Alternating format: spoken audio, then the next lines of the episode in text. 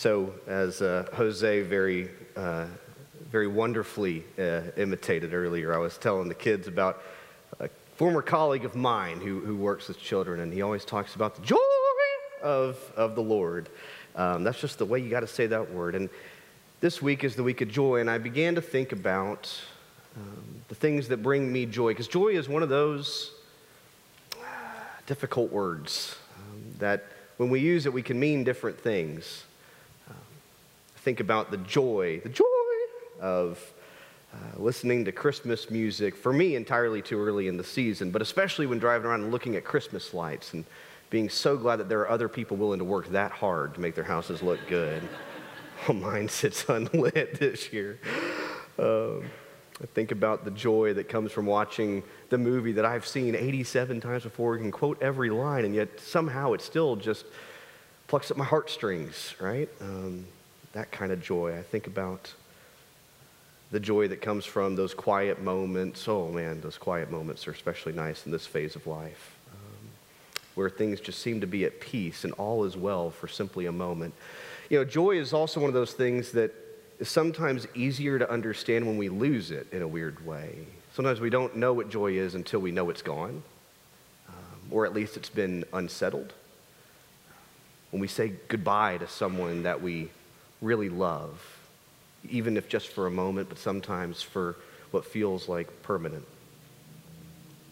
Or maybe your joy has been stolen by um, things that feel so beyond your control, like conflict in the Middle East or uh, war in Sudan and Ukraine that goes on and on, or violence in our own land that barely even makes headlines anymore, or maybe there's conflict in your own street or your own home that will never get a news story written about it, but it really robs you of your joy.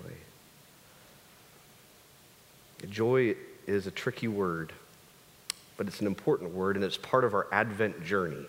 If this is your first Sunday with us or your first uh, time to be in a church during a season of Advent, welcome. Um, it's the season of preparing for Christmas Day. The liturgical calendar, this Christian calendar that a lot of churches, like United Methodist churches, follow, it, it invites us into seasons, not simply moments. And we love a good moment, don't we? we love building to a good moment, but, but the season of Advent is about all those little moments that lead up to what feels like the big moment. So we're in the little moments right now.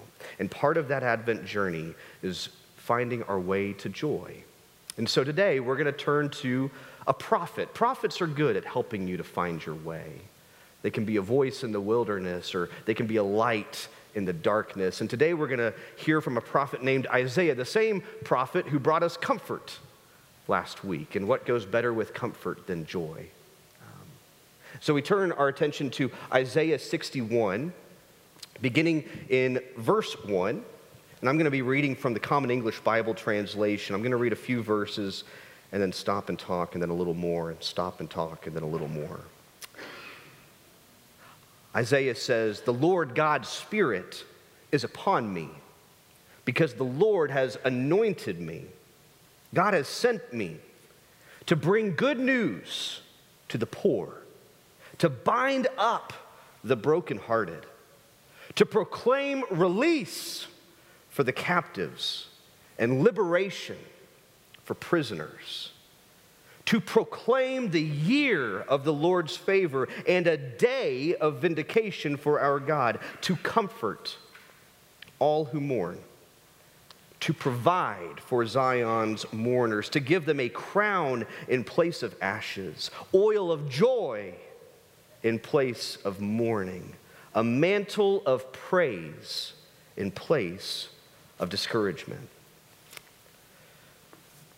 If those words sound familiar to you, um, perhaps it's because you've studied the book of Isaiah before, or perhaps it's because you've, you've heard them through the, the, the voice of Jesus as found in the Gospel of Luke. In Luke's gospel, he introduces us to the uh, adult ministry and the life of ministry of Jesus through a sermon that Jesus gives in his home church, his home synagogue. And he's, he's there as a part of worship. They invite him to bring the message, and he unrolls the scroll of Isaiah, the same words that we heard just now. And the prophet's voice rings out through his lips. and he begins to proclaim this good news. By the time Jesus was alive, the Hebrew Bible would have been translated into the Greek language. And that, that word for good news is almost identical to the word that we use for gospel. And so Luke might be saying that the tone and tenor and, and themes of this gospel of Jesus Christ could also be the good news that we find in Isaiah. What I find interesting by starting with these words is that Jesus proclaims this good news, proclaims this gospel, proclaims this freedom, this comfort, this joy, this liberation, and then he makes his life about it. He doesn't just talk about the people in this text, but he makes his life about them as well. Notice who the good news is for. Maybe you've noticed this before, but notice it again the poor, the brokenhearted, the captive, the prisoner, the mourning, the people in sacks, of, uh, of, uh, in sacks and ashes. Who does Jesus make his ministry about, especially in the Gospel of Luke? The poor, the brokenhearted, the mourning, and the captive. You know, it may sound odd to start here on a Sunday all about joy, but my friend, one thing I've learned in the life uh, in my life as a pastor is this that, that sometimes um, our culture wants to jump to what we think is joy, but is actually just this weird, um, half hearted version of it that we might could call happiness um, at best. But in order to make it our way to joy, that, that real deep seated, soul filling kind of joy, we have to first go through grief. Because grief is a natural part of this life. We may not wish it were so. In fact, as a pastor in America, I notice our recent shift towards away from calling things funerals and rather we want to have a celebration of life. And hear me clearly, I love officiating at celebrations of life. I, I planned one for my own grandparents um, when each of them passed away. I have pastored so many of them, and I understand the intent of wanting to emphasize and focus on the good that this person brought to our lives and still does in different ways. And yet, I wonder if, as an American people, Walter Brueggemann noticed this in his life. As an American people, we are uniquely ill equipped to deal with our grief. We tend to want to push right past it, brush it off to the side, maybe wrap it up in gift wrap and send it off to someone else. But the reality is, if we want to make our way to joy, as Isaiah reminds us, the path to joy, the path to good news, does not come through the people who are full and happy and have plenty, but rather the poor and the brokenhearted and the mourning. I wonder what Isaiah and what Jesus are asking us to do. The good, no, the good news truly does invite us to draw near to grief, both our own and the grief of others as well. Before Jesus could offer the kind of deep seated, soul filling joy that he knew the world needed, he had to draw near to the griefs of the world as well. It is hard to bring good news to the poor until and unless you are in relationship with and listen to the poor. At best, you're making an assumption of what might make them happy, but Jesus and Isaiah are here to offer joy instead.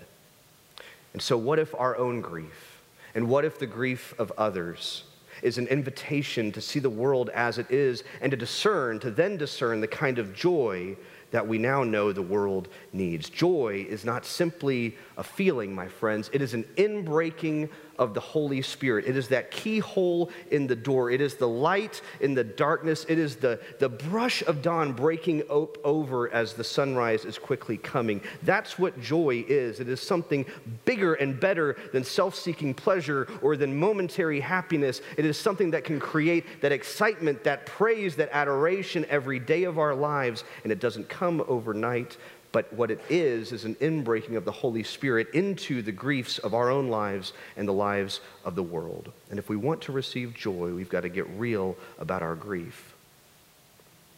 So, this Advent, maybe the first invitation is not to gift wrap your grief and make it look nice and tidy for someone else, but instead to sit with it, to be with it, and to trust that joy is coming in that journey. then the prophet Isaiah continues. In verse 4. And this is one of those verses. See, we love these first, that, those first verses I just read, that could have been a whole sermon right there, but you know me. I'm not done yet. Um, they're like, Scott, this, this, that's an eight minute sermon. You've never done that in your life. Um, verse 4 continues. And it's a verse that we can skip over, and we really shouldn't. Isaiah is talking about the people that are receiving this good news when he says, the poor and the brokenhearted, the captive, the prisoner, the mourner. And then he says this he says, They will be called oaks of righteousness, planted by the Lord to glorify himself. They will rebuild the ancient ruins. They will restore formerly deserted places. They will renew ruined cities, places deserted in generations past. I want us to notice the little joys that Isaiah is offering us. The first one is this they, Isaiah is talking about the poor, the brokenhearted, the captive, the prisoner, the grieving, and the lowly. They are not simply worthy of our pity. Isaiah says they are worthy of our attention because they are who the Holy Spirit's inbreaking work is happening through. They will rebuild, renew, and restore the ruins and the desert places the lost and forgotten, the worn and the weary. They will be the ones that God chooses to do this work through and with. So, the second thing to notice is that work that they are doing restore, renew, and rebuild. In our American culture, again, we can be obsessed with the novel and the new, can we not? Did anybody update your iPhone? Is it broken yet? You should probably get a new one, right? Oh, guess what? The local cell phone company is giving them away for free. Just don't read the terms and conditions. We love new. Here in DFW, where this church is located, we are in the heart of suburban sprawl and master planned communities that come full with pickleball courts because we're all into pickleball suddenly. Um, and there's a Target on every corner. There are Starbucks everywhere. McDonald's isn't satisfied with simply McDonald's. Now they're coming up with McCosmics or something. I don't know because they need more money, right? We just sprawl everywhere, sprawl new, everywhere new. And yet, here, the prophet suggests that our work is in the ruins and the deserts, with the people and places who are forgotten and weathered and worn. I wonder how a church like ours could listen to Isaiah and how Isaiah's voice could inspire and influence us to a better path of joy. A lot of churches, quite frankly, and I'll say even churches in my own denomination, are driven by sort of a classical model of, well, we, we need money and we need people and we need to, to have wins as soon as we can. We got to have victories tomorrow. We got to have a Q1 report to send to the bishop, show him how many butts are in the seats. He's going to be so proud of us, right?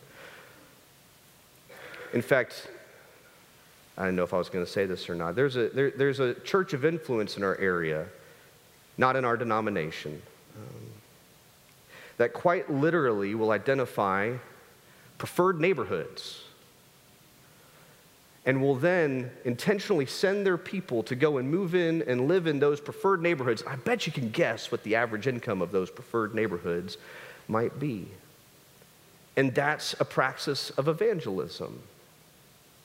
And that's what we think is going to bring us joy. In the United Methodist Church, we take a, a we look at a landscape of our uh, DFW Metroplex and we identify where the next master plan community is going to be, and we say, great, what a great position for a new church plant. We don't bother to look as closely at the places that don't have the resources. We talk about it in terms of sustainability because that makes us feel better about it, but at the end of the day, we're not as interested in investing in poverty or investing in deserts or investing in ruins because it's not shiny and it's not new and doesn't create the quick victories that we want.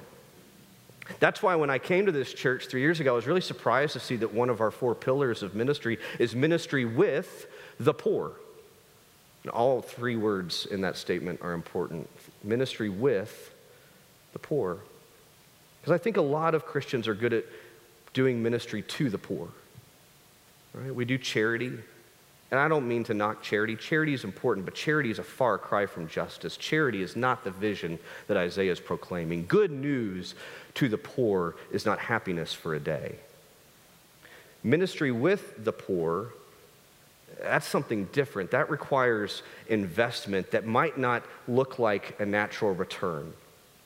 Ministry with the poor looks like breaking bread over tables and starting long conversations and beginning a path down a journey down a road that may never make attendance in our sanctuary boom and bust. It may never cause us to have a, a nice, shiny new church plant in the next master plan community, but ministry with the poor trusts that the blessing and the joy that God has, not just for this church, but for the all of humanity, comes not through the full and the happy and the proud and the powerful, but through the poor and through the broken and through the captive. And if we want to be on a journey towards joy, that journey takes us through grief. So we say, we want to be in ministry with the poor. And so I say, good, and I wonder how far we're willing to let God take us. One of the most recent steps we've taken in that direction is with this new ministry called Open Mesa at La Mirada. And I'm grateful for leaders like Adriana Heyer who are helping us to see ministry in a different kind of way, who are helping us to understand investment in a different kind of way, to see people as people and not potential pew sitters. I wonder if we're more interested as churches in numbers or in life transformation. Jesus never commissioned the church to go and build a membership roster, did he? This Advent season, the joy that I experience is not about looking back and tallying up all the data, but noticing the lives that are changed as a result. The people who are brokenhearted right now, who are getting phone call after phone call from members of this church, letting them know we see you, we love you, we are with you as you grieve. That matters so much more to me, and I know it matters to you. I wonder as churches, will we allow the prophet to influence us to see the journey of long term joy as being so much more valuable than anything else? The joy we are waiting for is not new and shiny and unknown. It's not something that we're going to find by building the next new super target. The joy we are looking for is something that we lost along the way in our life as people renew, restore, rebuild. This is the work that God has always been about.